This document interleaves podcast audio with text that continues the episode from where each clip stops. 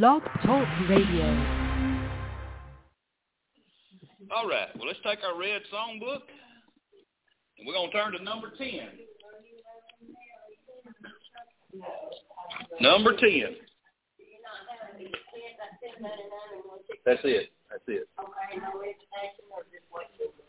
Oh, yeah. We'll just wait till we get there. We'll wait we get Yeah. Take your time. One day at a time. There we go. Number 10. Let's all stand together and sing this morning.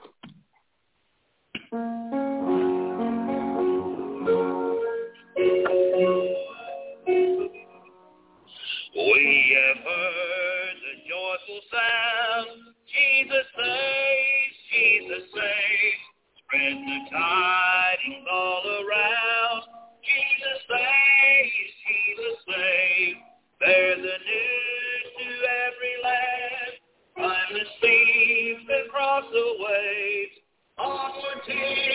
our Lord's command. Jesus saves, Jesus saves. On the rolling tide. Jesus saves, Jesus saves. Tell far and wide. Jesus saves, Jesus saves. The islands of the sea. Echo back the. Earth shall keep Jesus saves, Jesus. Sing above the strife. Jesus Jesus. By his death and endless life. Jesus Jesus softly through the gloom. When the heart for mercy craves.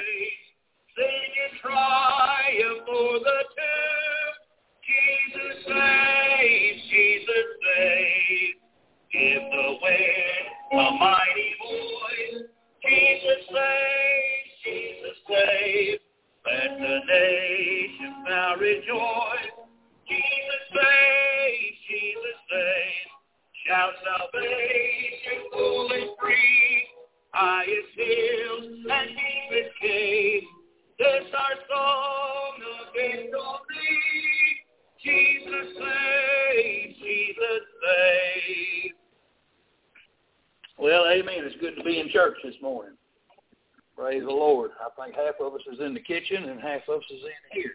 But amen. I hope they can hear us in the kitchen. But anyway, it's good to be in church this morning. And I pray the Lord's been good to you. Hope everything's been good with you. If not, we can certainly pray. That's why we've come to this time.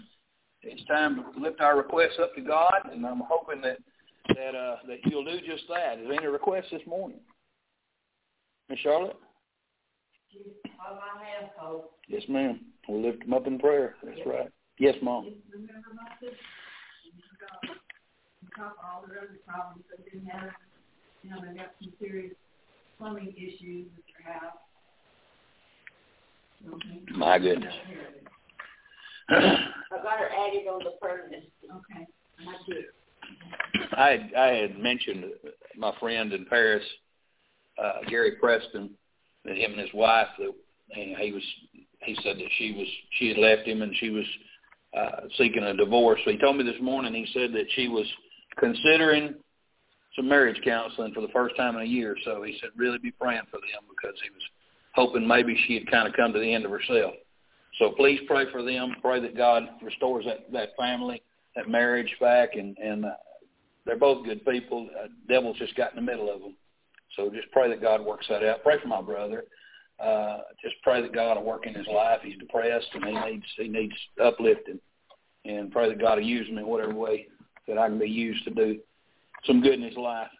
Anybody else? Anything else? I just want to say, I did ask, or I had asked to pray for Haley, and she's got a baby girl. Yes. She did well. Amen. Did come back tired. Well, amen. That's wonderful. Praise God. Anybody, anybody else? Anything else before we go to the Lord in prayer? They like pray for pray for going. Yes, that's right. Pray, pray for Grant too. Um, let's see. One other thing I had on my mind. What was it? Yeah, well, I was thinking about him, but there's something else, and I can't remember what it was. But God knows what it is. God, yes. Yes, sir.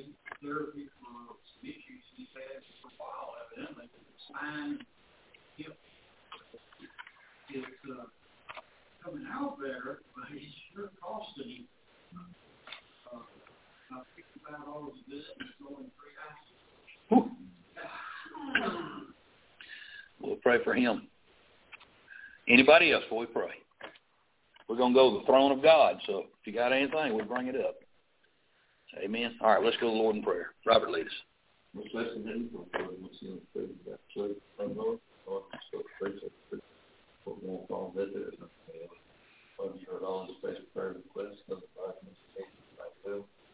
take this off from your words.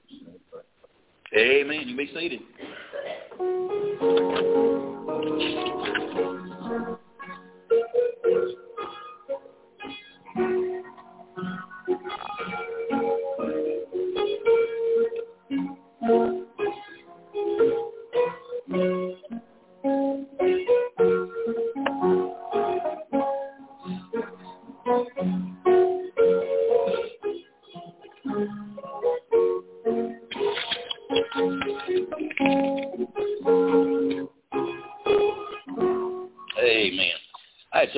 Time on the way to church this morning. My wife, she came on in her car, so I was by myself, and I put on some. I put on some uh, a couple of videos from when I was in Bible college. The song leader down there, Brother Paul Duckett, he, he passed away about a year after I left there. What a great man! I was listening this morning to. Uh, there's a song called "I Just Call It Home." So some call it some call it glory, some call it paradise, some call it all these different things. He said, but I just call it. But I'm longing for Jesus, so I just call it home. I tell you, what a blessing! I just shouted and hallelujah, glory, hallelujah, all over the windshield. So I tell you, what, it's good when you get when sometimes you just just praise God with all your being, and I just thank God for for that fellow's memory, and I thank God for for songs that lift up our Savior. Amen. Let's sing another one. Number nineteen, saved, saved, saved.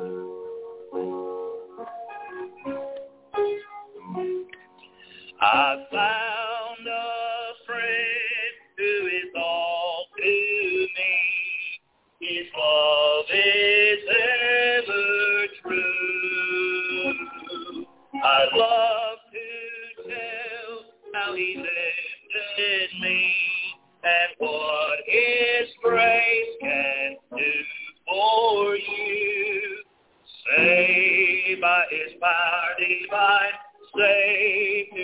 life sublime. Life now is sweet and my joy is complete, for I'm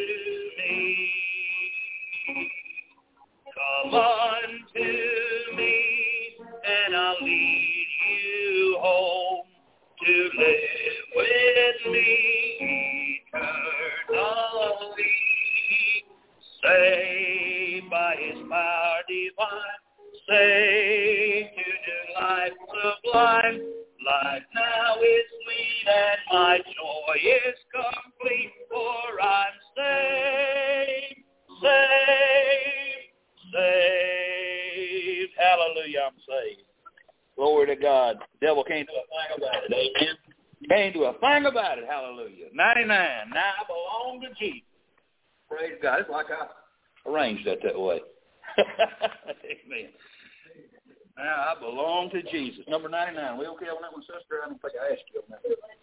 Number 99, Now I Belong to Jesus? Okay. I, I've done it in the past. All right. We're waiting. We'll make it. Amen. Num-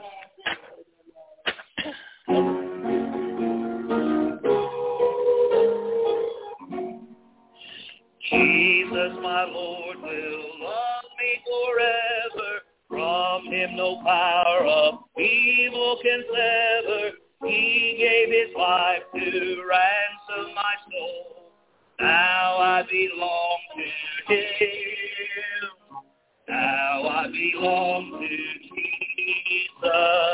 Jesus belongs to me.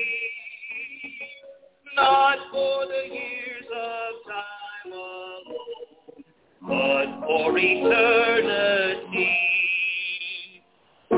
I was lost in sin's degradation. Jesus came down to bring me salvation, lifted me up from sorrow and shame. Now I belong to him. Now I belong to Jesus. Jesus belongs to me. Not for the years but for eternity. Joy floods my soul, for Jesus has saved me, freed me from sin that long had enslaved me. His precious blood he gave to redeem. Now I belong to him. Now I belong to Jesus. Jesus belongs to me. Not for the years of time alone, but for eternity. Amen. 116. 116. Victory in Jesus. My Savior forever.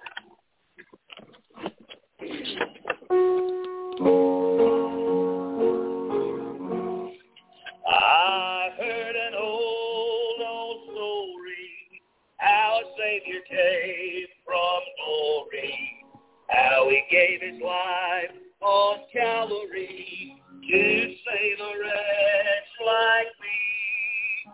I heard about his groaning, of his precious blood atoning. Then I repented of my sin and won the victory. Oh, victory in Jesus, my Savior forever.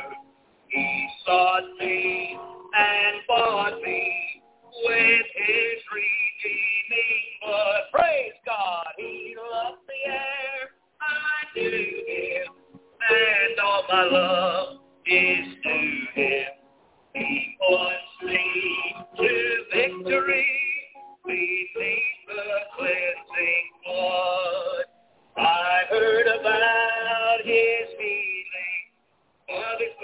power revealing, how he made the lame to walk again and caused the blind to see.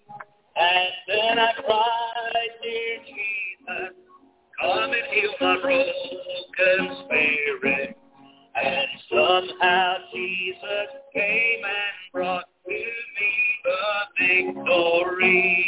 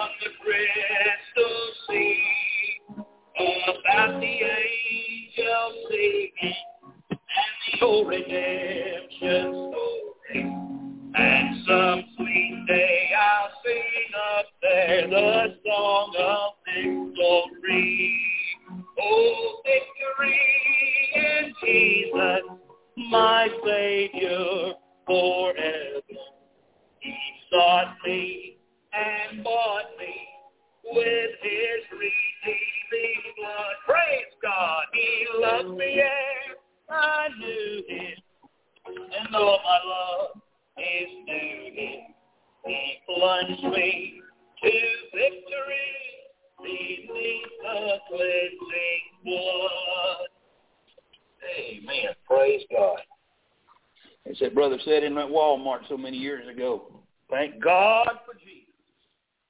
Amen. I pray. I praise God every time I think of that little, little black preacher standing inside of Walmart greeting everybody. Didn't say welcome to Walmart. He said, "Thank God for Jesus." Amen. That's what that's what he got paid to do. Isn't that good? Amen. You know, nobody nobody told him to shut up. Of course, that's that's twenty, thirty years ago too. But they tell him he needs to stop that now because he's offending somebody. But, you know, this whole world gets worse, but this old book stays the same. Truth stays truth. World can change. World can do whatever it wants to, but that truth does not change.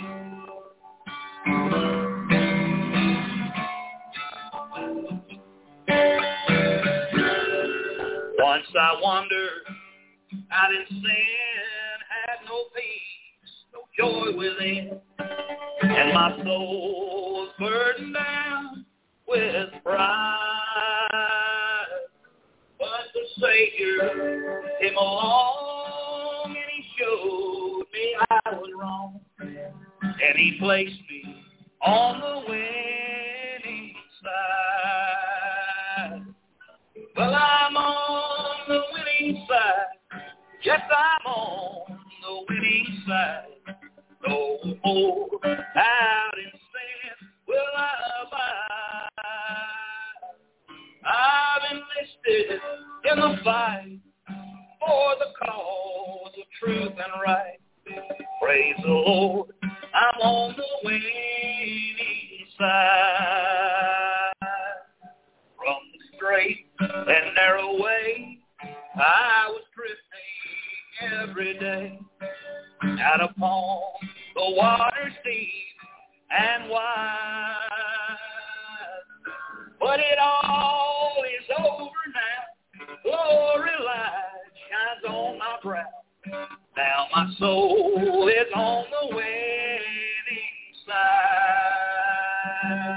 Well, I'm on the winning side. Yes, I'm on the winning side. No more out in sin will I abide. I've enlisted in the fight for the cause and right. Praise the Lord, I'm on the winning side. I will never have to fear, oh my Lord, He's ever near. And in Him so often I confide. He's the keeper of my soul since I gave to Him control. And He placed me on the winning side. Well, I'm on the winning side. Yes, I'm on the winning side. No more out in sin will I abide. He's the keeper of my soul since I gave to him control. And I know I'm on the winning side. Amen. Praise the Lord. Back in 1996, February 2nd of 96, I surrendered to preach. I didn't surrender to preach that night. I take that back. That's the night I surrendered to God. I said, God, I'll do whatever you want me to do. I guess I was surrendering to preach ultimately because I was willing to do whatever he wanted me to do. It wasn't for maybe a couple months later that I realized what he wanted me to do was preach, but put me next door to a, a fallen preacher. And that fallen preacher, God used him You know, we look at people and sometimes we say, well, God could never use somebody like that. Look how messed up their life is. I was telling Brother Byron in the office this morning, I read an excellent little write-up about Samson. You realize Samson's whole life was one big, long string of sin, one after another. Everything he did was wrong. God still used him. Wrote a whole bunch about him in the Bible. Amen. God, God used him even though he was messed up. And God used that old messed up preacher who was a drunk, smoking crack. Lord knows what all he was doing, cussing like a sailor. sailor. But he introduced me to Dr. Curtis Hutson. Dr. Curtis Hutson introduced me to winning souls. And and that was one of the and, Dr. Curtis Hutson was already in heaven when I met him. I met him through his his, his songs and his, his messages and and what an impact he made in the life and, and ministry of me. Uh, I'm, I'm thankful that God put put even a messed up old preacher next door to me and used him to get me to somebody who had such a heart for God, who who basically held me and mentored me and guided me through through through the early stages of my ministry, and what a blessing it was. And uh, I want to preach this morning from John chapter 19, verse 30. Take your Bible and turn there. John chapter 19 and verse 30. One verse of Scripture. And I know you see one verse of Scripture. We'll be out of here in no time. There's a lot more there than you think. I want to tell you before we start, I love you. I don't know what time we'll get done, but I love you. Amen. no, I'm going to try to get us out here on time. Uh, John 19:30. I don't think we have to read a lot of extra scripture because we know where we're at and we know what's going on. The Bible says in John 19:30, when Jesus therefore had received the vinegar, he said, "It is finished." And he bowed his head and gave up the ghost. Now, I don't have to explain to you, but I'll, I'll just briefly explain for those who will be listening in to us this morning that we've been on this series, uh, Getting to Know Jesus. This is the 214th sermon, but this is the this is the sixth sermon on the utterances of Jesus from the cross. And we have looked at them. We've gone through them. I don't have to go through all of them, but I'll say this to remind you, three of them were spoken before the darkness fell upon the earth. One was one was uttered during the darkness that was on the earth, and three were uttered after the darkness, and this is the sixth utterance. The last Sunday we were looking at, at when Jesus said, I first. And Jesus there in last week's sermon is seen as the victim. We saw his physical sufferings. He was looked at as a victim last week, but this week, let me tell you something, he is seen as the victor. Amen. We saw him at his at his worst, but now we are going to see he is at his best. Last week he said, I thirst. This week he said, it is finished. I thirst. It is finished. The I and the it. The I is the person. The it is the work of the Lord Jesus Christ. It refers to the finished work of Christ on Calvary over 2,000 years ago. Let's go to the Lord in prayer and let's get into the message this morning. Father, we thank you. Lord God, we come before your throne this morning. We ask you for power. Lord God, I ask you for Holy Ghost power. Lord God, I pray, Lord, this morning would be a would be a time, Lord, when you're able to speak to us. You're able to talk to our hearts, Lord God. Father, let nothing distract us, Father. We know there's food in the back, but Lord, we don't want to think about that food right now, Lord. We need we need bread from heaven. We need a touch from you. Fill our cup, Lord. Fill it up. Lord, till it's overflowing.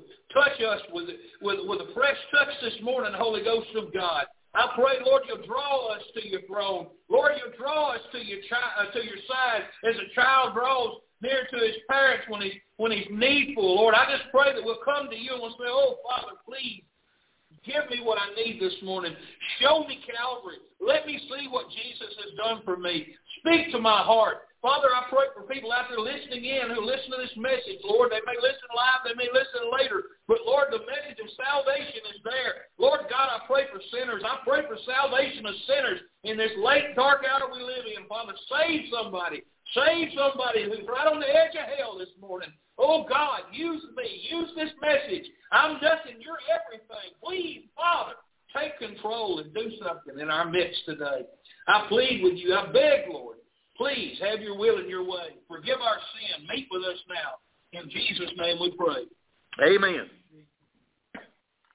Amen. Like I said, the it refers to his finished work that he finished on Calvary over tw- over 2,000 years ago. This statement, it is finished, It's not explicitly spoken in those words, but the same meaning equivalent to that is spoken two other times in Scripture. Take your Bible, turn to, flip over there to Genesis 2, verse 1, if you will. Genesis 2, verse 1. Shouldn't take long. You probably shouldn't lose your place. Amen. Genesis 2, verse 1.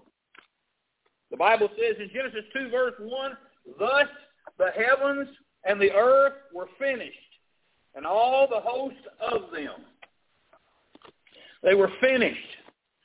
Same, same meaning, same, uh, same everything as what Jesus said on the cross when he cried out, "It is finished." Thus the heavens and the earth were finished, and all the host of them. Revelation 16 and verse 17 is the other place. Revelation 16 and verse 17. The Bible says, in the, in the seventh angel poured out his vial into the air, and there came a great voice out of the temple of heaven from the throne saying, It is done. It is done. It doesn't say it is finished, but it means the very same thing. It is done. See, the phrase in Genesis 2.1 speaks of creation when it said, Thus the heavens and the earth were finished. It speaks of creation and its work being done or being finished. And that simply meant that nothing could be added to creation to make it any more complete than it was. It is as complete as it can possibly be. When God finished, he said it was good. It's finished. It's done. And nothing can be added to it, and nothing can be taken away from it that wouldn't disfigure or mar it from its perfection. The expression that he gives in Revelation 16, 17 speaks of the finished work of judgment. As the angel pours out the last judgment upon the earth before the millennial reign of Christ begins. Both these statements bear tremendous importance, but they pale in comparison to the one spoken on Calvary over 2,000 years ago when Jesus said, it is finished. Jesus said many wonderful things, many wonderful things that we ought to slow down, stop, and study and understand. But it's my honest opinion of that out of every statement that Jesus made during his earthly ministry, these three are the most vital and important of every word he spoke. It is finished. The most needful phrase for men on earth today to understand is it is finished. If you fail to understand what Jesus meant when he said these three words, it could mean eternal damnation for your soul. If you don't understand what he meant when he said, it is finished. Since the beginning, Satan has been busy at work trying to keep men from understanding the simple phrase, it is finished. Folks, there are many churches all over Clarksville, Texas, and all over our nation that do not understand the importance of those three words, it is finished. Now, they may believe that on Calvary, Jesus made the down payment for their salvation, and they have to continue making payments on that salvation by good living or good works or something else. But that's not true. Because we can't make a we can't finish making payments. Jesus paid it all. That's why he said, It is finished. So again, a man don't understand, a woman don't understand this phrase, it is finished, they can die and go to hell. It's dangerous stuff if you don't understand what he meant. I want you to notice here, he did not say, I am finished. He said, it is finished. You know, the people standing there watching him that day, they may have thought that he meant, I'm dying. I'm finished. But that's not what he meant. No. He wasn't dead. He was going to be buried. He was going to be raised from the dead. He was going to ascend into heaven and make intercession for us forevermore. He was far from finished. Amen. His earthly body was going to die, but he was not going to die. Just as this earthly body may die of mine, but I'm not going to die. No, Jesus said, it is finished. The phrase, it is finished, is translated from only one Greek word. It's a word, tetelestai. Tetelestai. That word tetelestai means it is finished, and as a result, it's forever done. Let that sink in your head. It's finished, and as a result, it is forever done. I was listening to that song this morning. Uh, I, again, I told you I was listening to Brother Paul Duckett on the way to church this morning, and I, I again, I just having, I just having a glory spell, and just, just shouting and praising God, and sang a song that says, "Love grew where the blood fell, sin died where the blood fell." That's what it said. I just got thinking to myself about a Roundup. You know, people spray it wherever you get. Don't get it on nothing if you don't want it to die, because it'll kill it right? Get a little drop on the leaf, it'll kill the whole plant. They used to tell you, get your plastic gloves and get it on your hands, just rub the leaves, it'll kill them. But what Roundup does to weeds, Christ's blood does to sin. And then don't come back once it kills it. Amen? Hey, it's finished. To that it's finished. It's the word of an artist just to put it in terms where maybe we can see it a little more clearly. It, it, it may be a painting that's painted, and after the artist inspects it, he finds nothing that needs to be added and nothing that can be improved. He steps back, looks at his painting, takes it all in. He says, it's finished. To tell us uh, that he was Hebrew, he might, or he was Greek, spoke Koine Greek, he would have said, to tetelestai. Uh, nothing can be added to make it better. If I take anything away, it'll mar the beauty of the painting. It's finished. It's the words of a songwriter, and I certainly can relate to that. I've written many songs over the, over the last 35, 40 years, and when you've written that last verse, there's a satisfaction that comes over you. Whoop, finally, I'm telling you, a third verse is the hardest thing in the world to write sometimes. But when you get to that point, the song doesn't need another verse. It doesn't need a bridge, or it doesn't need to be shorter. It expresses and it conveys the emotions and the thoughts of the writer. You can truly say, it's finished. It's finished. It's also the words of a priest when the priest saw the worshiper coming to offer his sacrifice on the altar, and he notices that sacrifice is without blemish. It's without spot, without stain. I'm sure he saw so many people trying to come and offer a, a, a, an animal that, that wasn't pure. Simply because they couldn't get their hands on one and they brought they tried to bring something that was impure. When a priest saw somebody coming with one that was pure, and he inspected it. And it was sacrifice. He could step back and he could say, tetelestai it's finished. Nothing can be added to this lamb. Nothing can be taken away. It's as if it's just as God wanted it. It's perfect. That it's finished. That's what it meant. It meant it is perfect. Again, nothing can be added to it at all. Nothing can be taken away from it without marring its beauty, without marring its perfection. It's the words of a master craftsman looking upon his finished craft when he's done. To that it's finished. Again, it means nothing has been left undone.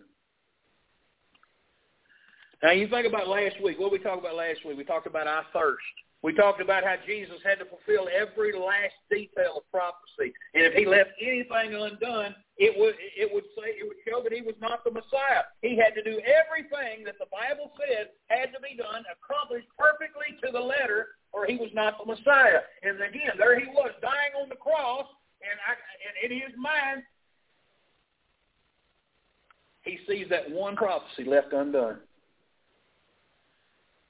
And so he cries out, so that the scripture might be fulfilled, the Bible says. He said, I thirst. To fulfill the scripture. Again, there was one last stroke that must be put upon the painting. One last thing that must be added. And Jesus saw it, and when he stepped back from it all, he saw that it had all been done. And he said, it's finished. It's finished. This morning, let me say I've got I've got four points. Amen. Let's get into it. Number one, the phrase "it's finished."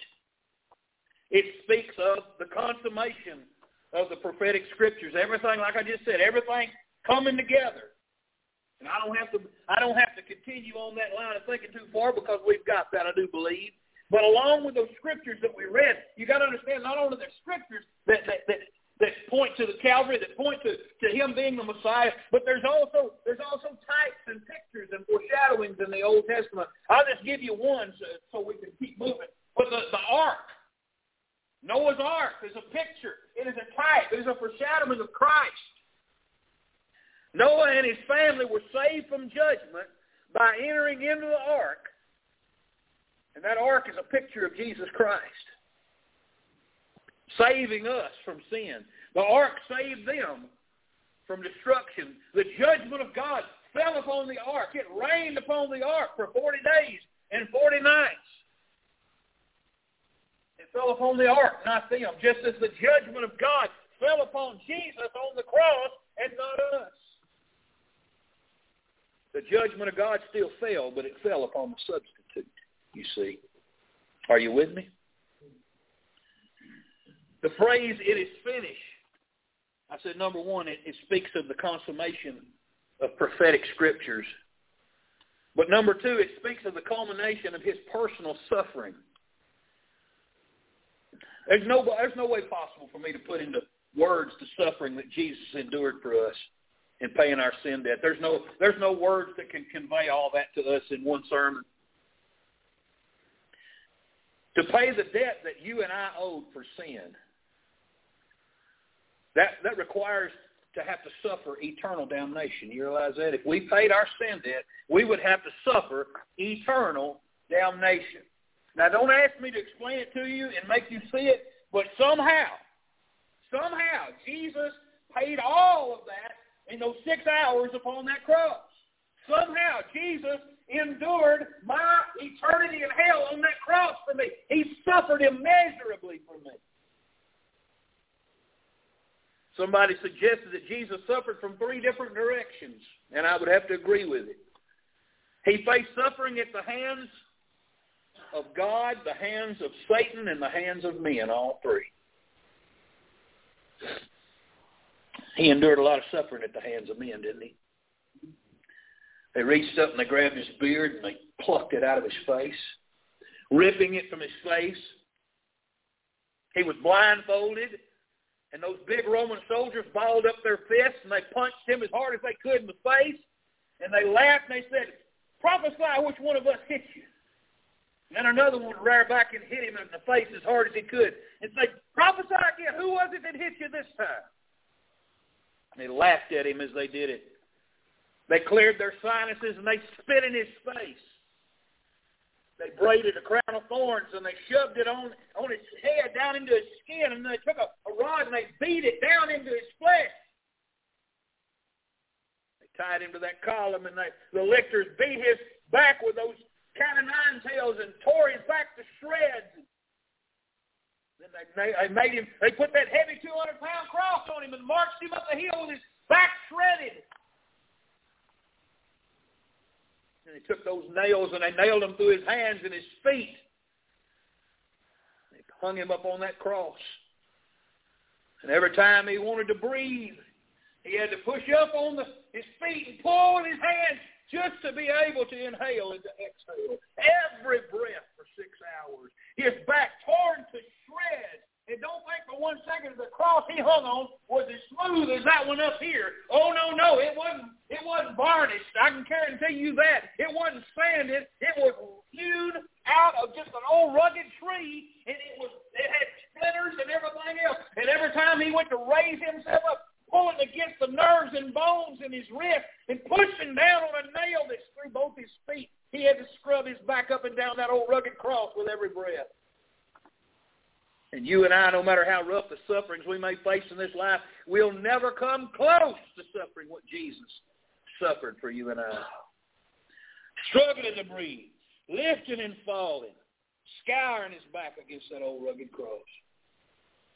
I believe that's how David could say in Psalm 23, And though I walk through the valley of the shadow of death, I will fear no evil, for thou art with me. Jesus was acquainted with the valley of the shadow of death. I said he suffered at the hands of men, but he also suffered at the hands of Satan. Just to look at a quick prophecy, Genesis 3. I'm not going to spend much time on Satan this morning. Genesis 3, 14 and 15. The Bible said, And the Lord God said to the serpent, Because thou hast done this, Thou art cursed above all cattle and above every beast of the field, and upon thy belly shalt thou go, and dust shalt thou eat all the days of thy life. And I will put enmity between thee and the woman, and between thy seed and her seed. It shall bruise thy head, and thou shalt bruise his heel. He was he was giving Jesus everything he could while he was on that cross. The devil threw everything he had at the moment at Jesus. He suffered at the hands of men. He suffered at the hands of Satan. But let me say to you lastly, and more importantly, he suffered at the hand of God. If you ask the question this morning, who killed Jesus? You get different answers. Some would say it was the Jews who killed Jesus. They stood there and they shouted, "Crucify him! Crucify him! Give us Barabbas!" They wanted a, they wanted a common thief. They wanted they wanted Barabbas turned over to them rather than Jesus and sent Jesus to be crucified. Others would say maybe it was the Roman soldiers that killed Jesus since they were the ones that had administered the punishment and drove the nails into his hands and feet. Still others would say that it was sinners like me and you. And I think that's partly correct because it was our sin that put him on that cross. But if we get right down to it and we tell the truth, it was God who killed his only begotten son. He sacrificed his only son for me and you. He allowed his only son to suffer our hell for us so that we could go and be with him in his heaven when we die. Isaiah 53:10 says this, Yet it pleased the Lord to bruise him.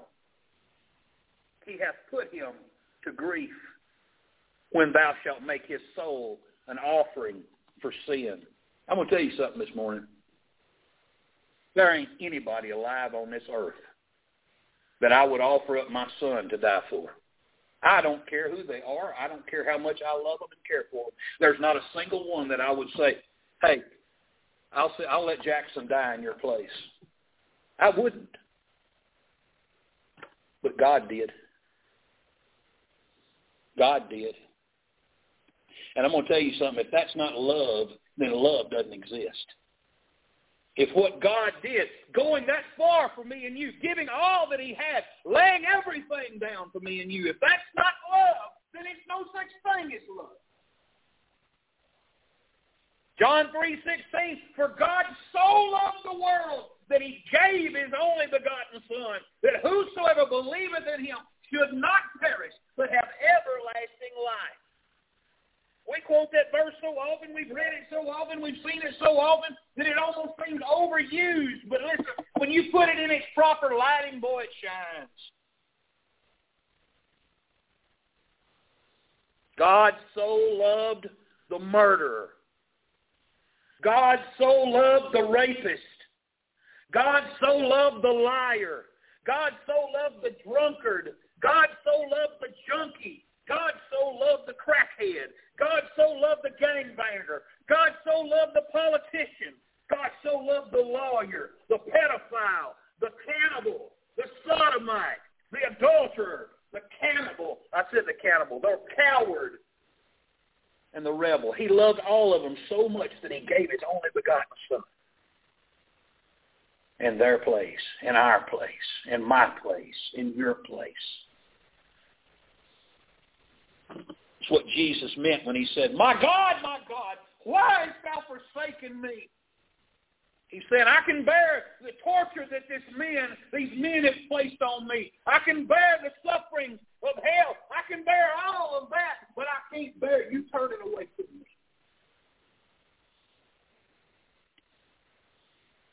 Romans 8.32 said, He that spared not his own son, but delivered him up for us all.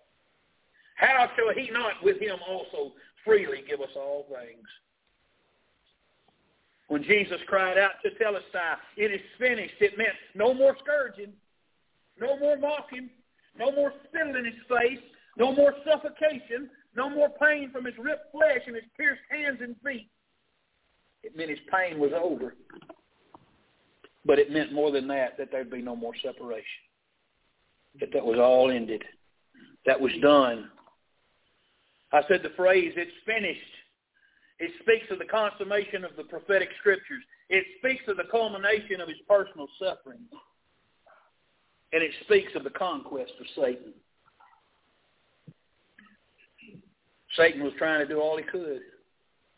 Oh, he was he was bound and determined that he would he would put an end to Jesus. But you know what the Bible says in John sixteen eleven? It says the prince of this world is judged. He's judged. His sentence has already been handed down, praise God. Y'all know the name Vance Havner, I think, probably. Wrote devotionals, a great preacher.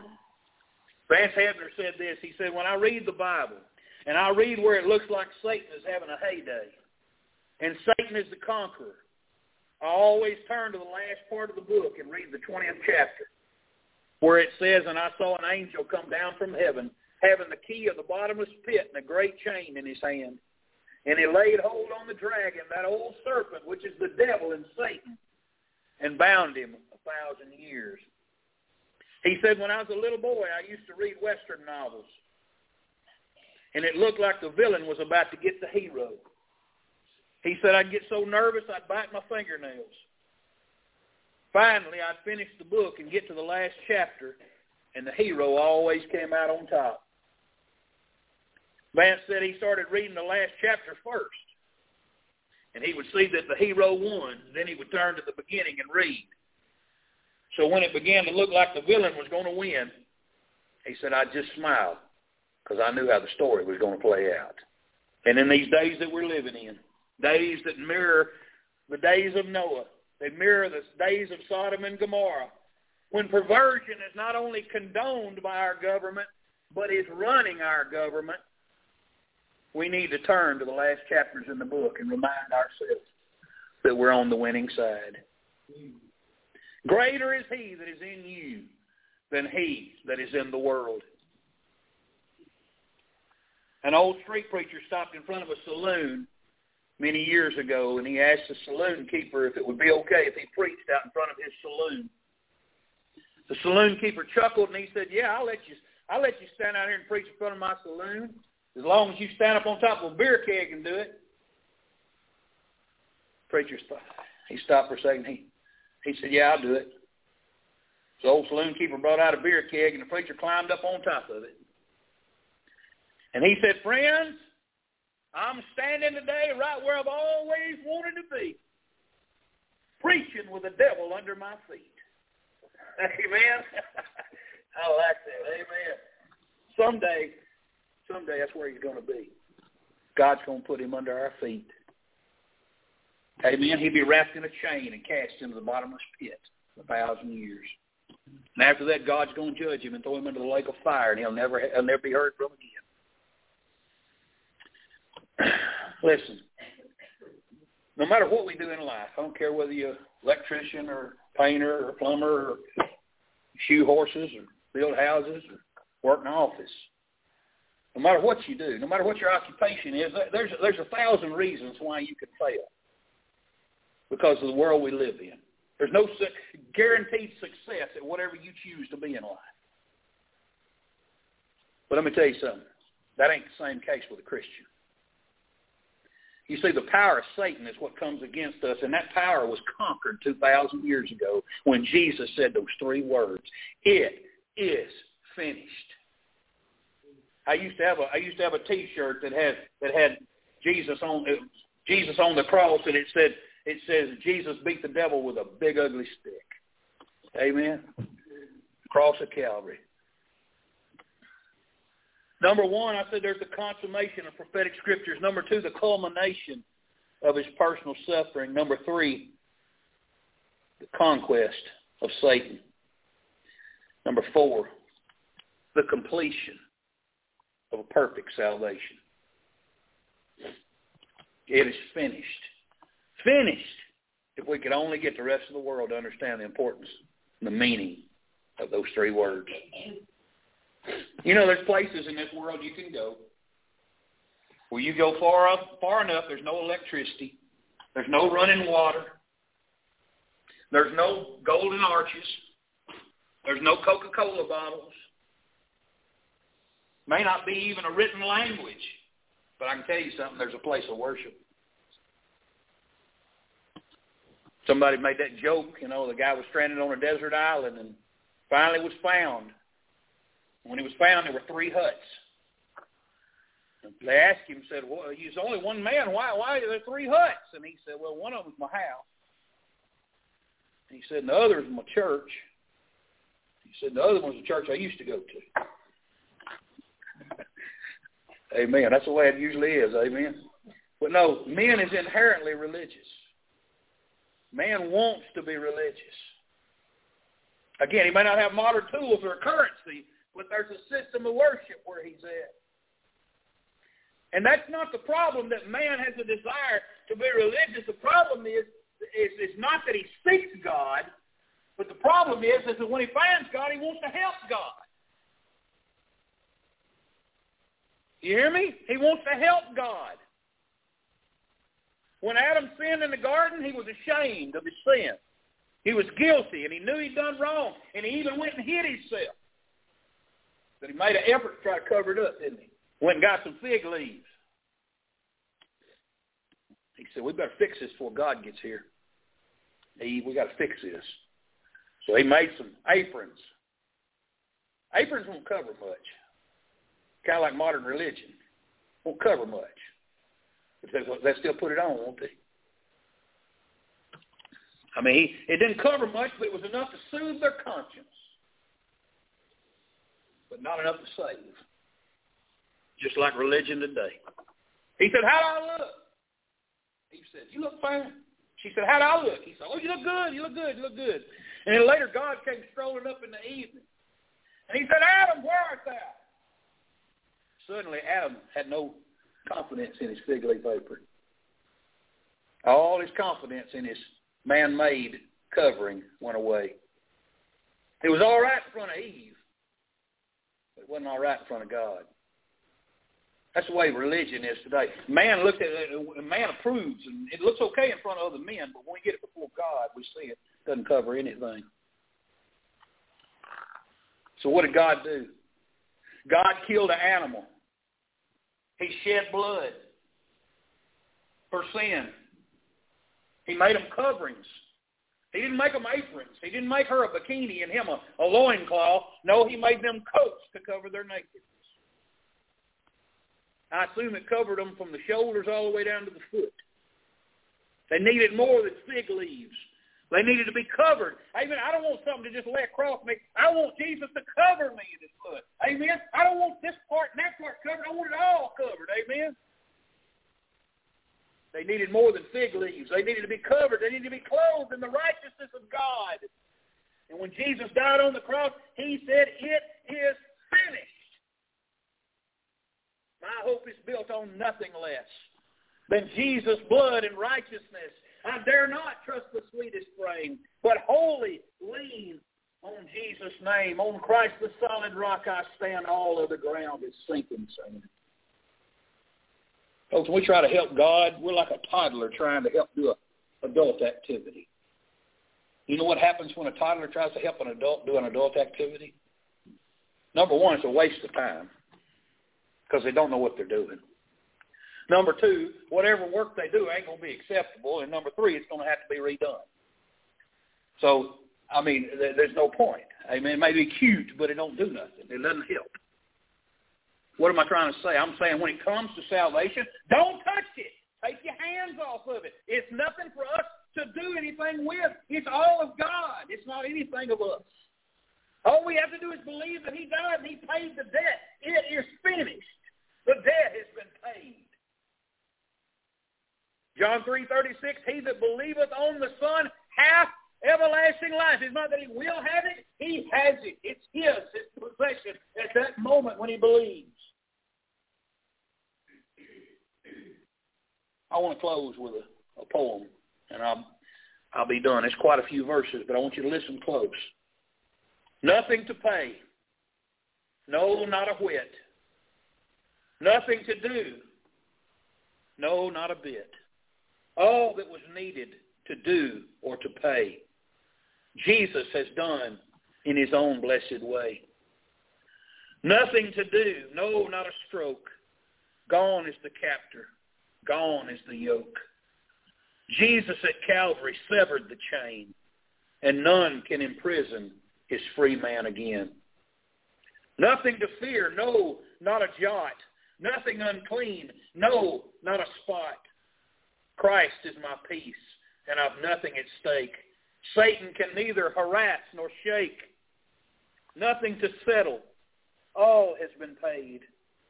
Nothing of anger peace has been made. Jesus alone is the sinner's resource. Peace he has made by the blood of his cross. What about judgment? Oh, I'm thankful to say Jesus has met it and borne it away. Drunk it all up when he hung on the tree, leaving a cup full of blessing for me. What about terror? It hasn't a place in a heart that is filled with a sense of his grace. My peace is divine and it never can cloy. That makes my heart overbubble with joy. Nothing of guilt, no, not a stain. How could the blood let any remain? My conscience is purged and my spirit is free. Precious that blood is to God and to me. What of the law? Oh, there I rejoice. Christ answered its claims and silenced his voice. The law was fulfilled when the work was all done, and it never can speak to a justified one. What about death? It hasn't a sting. The grave to a Christian no terror can bring, for death has been conquered, the grave has been spoiled. For every man was the enemy foiled. What about feelings? Ah, trust not to them. What of my standing? Who shall condemn? Since God is for me, there is nothing to fear. I'm sorry, there's nothing so clear. From Satan and man I have nothing to fear. What of my body? Ah, that I may bring to God as a holy, acceptable thing, that this temple where Jesus, that, that is the temple where Jesus abides, the temple where God, by his Spirit, resides. Nothing to pay. No, thanks be to God. The matter is settled. The price was the blood. It's finished. Let's stand together.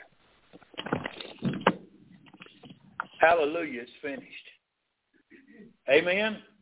Nothing can touch it. Nothing can disrupt it. Nothing can break it. Nothing can, can destroy it. It's done. It's finished. I don't know if there's a single person here that doesn't know that I assume from your testimony, everybody on the side of my voice in this room is saved. I can't assure that. Only you can assure of that. But I want to say this to you. There are people who listen to this message. There are people out know, there are people in the Philippines. There are people in other countries. There's lots of Philippines. There are people in Canada. There are people all over the United States. And there's somebody out there lost this morning. There's somebody out there who's listening to this message, and this may be the first time they're ever hearing the gospel message. And they need Jesus. They need to be saved. There are people on your street probably. There are probably people who live within a within a block radius of you who don't know Jesus. There are people you pass every day up and down the road. Sometimes some of them you probably even wave at. People you stand across a gas pump from. People you're shopping on a grocery store aisle with, and they're lost. And their their destination is hell. And Jesus has done everything. It's as simple as giving someone a key to a door. God has to give them the desire to go through that door, but I'm telling you, it's as simple as handing someone a key to a locked door when we share the message of salvation. And we give them access to everything heaven holds. Let's not be stingy with the grace of God. Let's, let's teach it. Let's tell it. Let's share it. Let's let our lives be an echo of the great grace of God wherever we may go. And let's ask God to give us the power to do so because we can't do it without him. We're, we're helpless without him. My hope and prayer is, is that the sinner hears this message and will come to Jesus Christ. Again, nothing in my in my hand, no price I bring. Simply to thy cross I cling. My prayer is, whoever it may be, that they'll come to him and believe on him for salvation today. And if, if here this morning God's speaking to your heart about something, do business with the Lord. This is the time. God's God's at work. There's nothing we can do. We just need to respond to him. Let's do that this morning. We're going to sing number 375 in just a moment, but let's go to the Lord in prayer. Father, I come before you. Lord, I preach the message that you gave me to preach. Lord, you preached it through me. I pray, Father, that, Lord, the Holy Ghost of God uses it. Lord, that it doesn't end when we say amen, but it continues on in our heart and it drives and motivates us. Oh, Father, I know there's messages I've heard that I still think on today that I heard decades ago. Lord, you take the word and empower us with it. Save a soul this morning. Oh, God, revive a church this morning. Change lives. Straighten our paths. Lord, renew our hearts. Tear away the stony flesh of our heart. Show us, Lord, the, the tender places where you can where you can move and, and live and, and Lord and work through us. We pray, Father. Holy Spirit, we give you access this morning. We ask you, please do a work in us. In Jesus' name we pray. Amen. 375, just as I am. Just as I am without one plea, but that